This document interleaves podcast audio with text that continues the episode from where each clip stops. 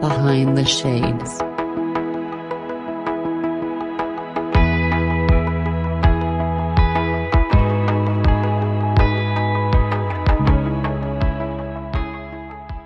Now to the point where I do have trouble with breathing sometimes. And uh, my digestive system is slowing down and my circulatory system is kind of off. But blood pressure, blood pressure usually when I go to the doctor is either non-existent, they can't get one, or it's like 65 over 52. So it's very low. And um, but I'm gonna keep fighting on. Um, I'm strong. Uh, God made me strong enough to to make it through this. That's what I believe because He wanted me to share this story. And He's not done with me yet. He has me doing some more work and He wants me to share too. So I'm going to get that started before I leave out of this world and go to my new Lord, my new world. Sometimes I wonder when I hear your story, I wonder how many people are actually prepared to transition over or how many people are actually told like in your situation right where you're told that this is how many weeks months or even maybe years in some cases that you have are you at the point now where you feel complete well let's not use the word complete do you feel now that you're at one with your journey because you know it's the right path for you as you put that God put you on this path? I am. It, you know, Tori, I'm having some doors that I've seen open since I've um, published my book, and like my molesters being indicted for sexual misconduct on some charges. Um, my son, who has never been stationed close to home since he joined the Air Force, is actually being transferred to an hour and a half away from home.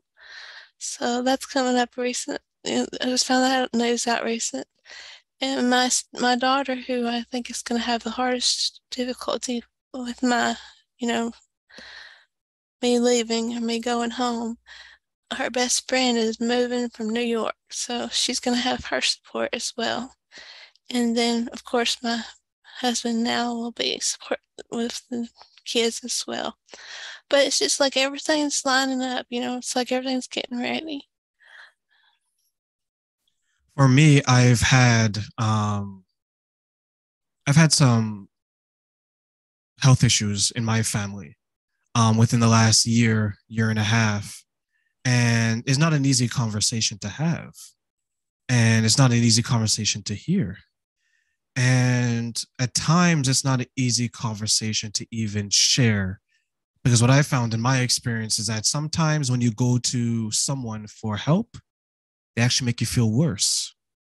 Mm. Um, so for you, where you are as of right now, because I know you mentioned the last time we spoke, which wasn't that long ago, um, you said that your health has um, been going downhill a bit. Yeah. Right. When I talked last time, I was able to walk some um without somebody helping me. Now I can't walk by myself at all. I have to have somebody help me all the time. Um, I really can't walk. They basically kick my legs to get, you know, move them. Or I go in a wheelchair. Um, so that's that's been one decrease in health. The other one is my urinary tract has completely shut down. What does that so what does that look like for you day to day now with all this that has happened since we last spoke? You know, I can see the time's coming quicker. It's not going to be long. But I did first think I wasn't going to be here till the end of the year before the holidays. But he opened my eyes to this new book, and now I know that he's given me a little bit more time because he's given me another job to do before I go. So I still have the feeling in my heart that it will be shortly after 2023.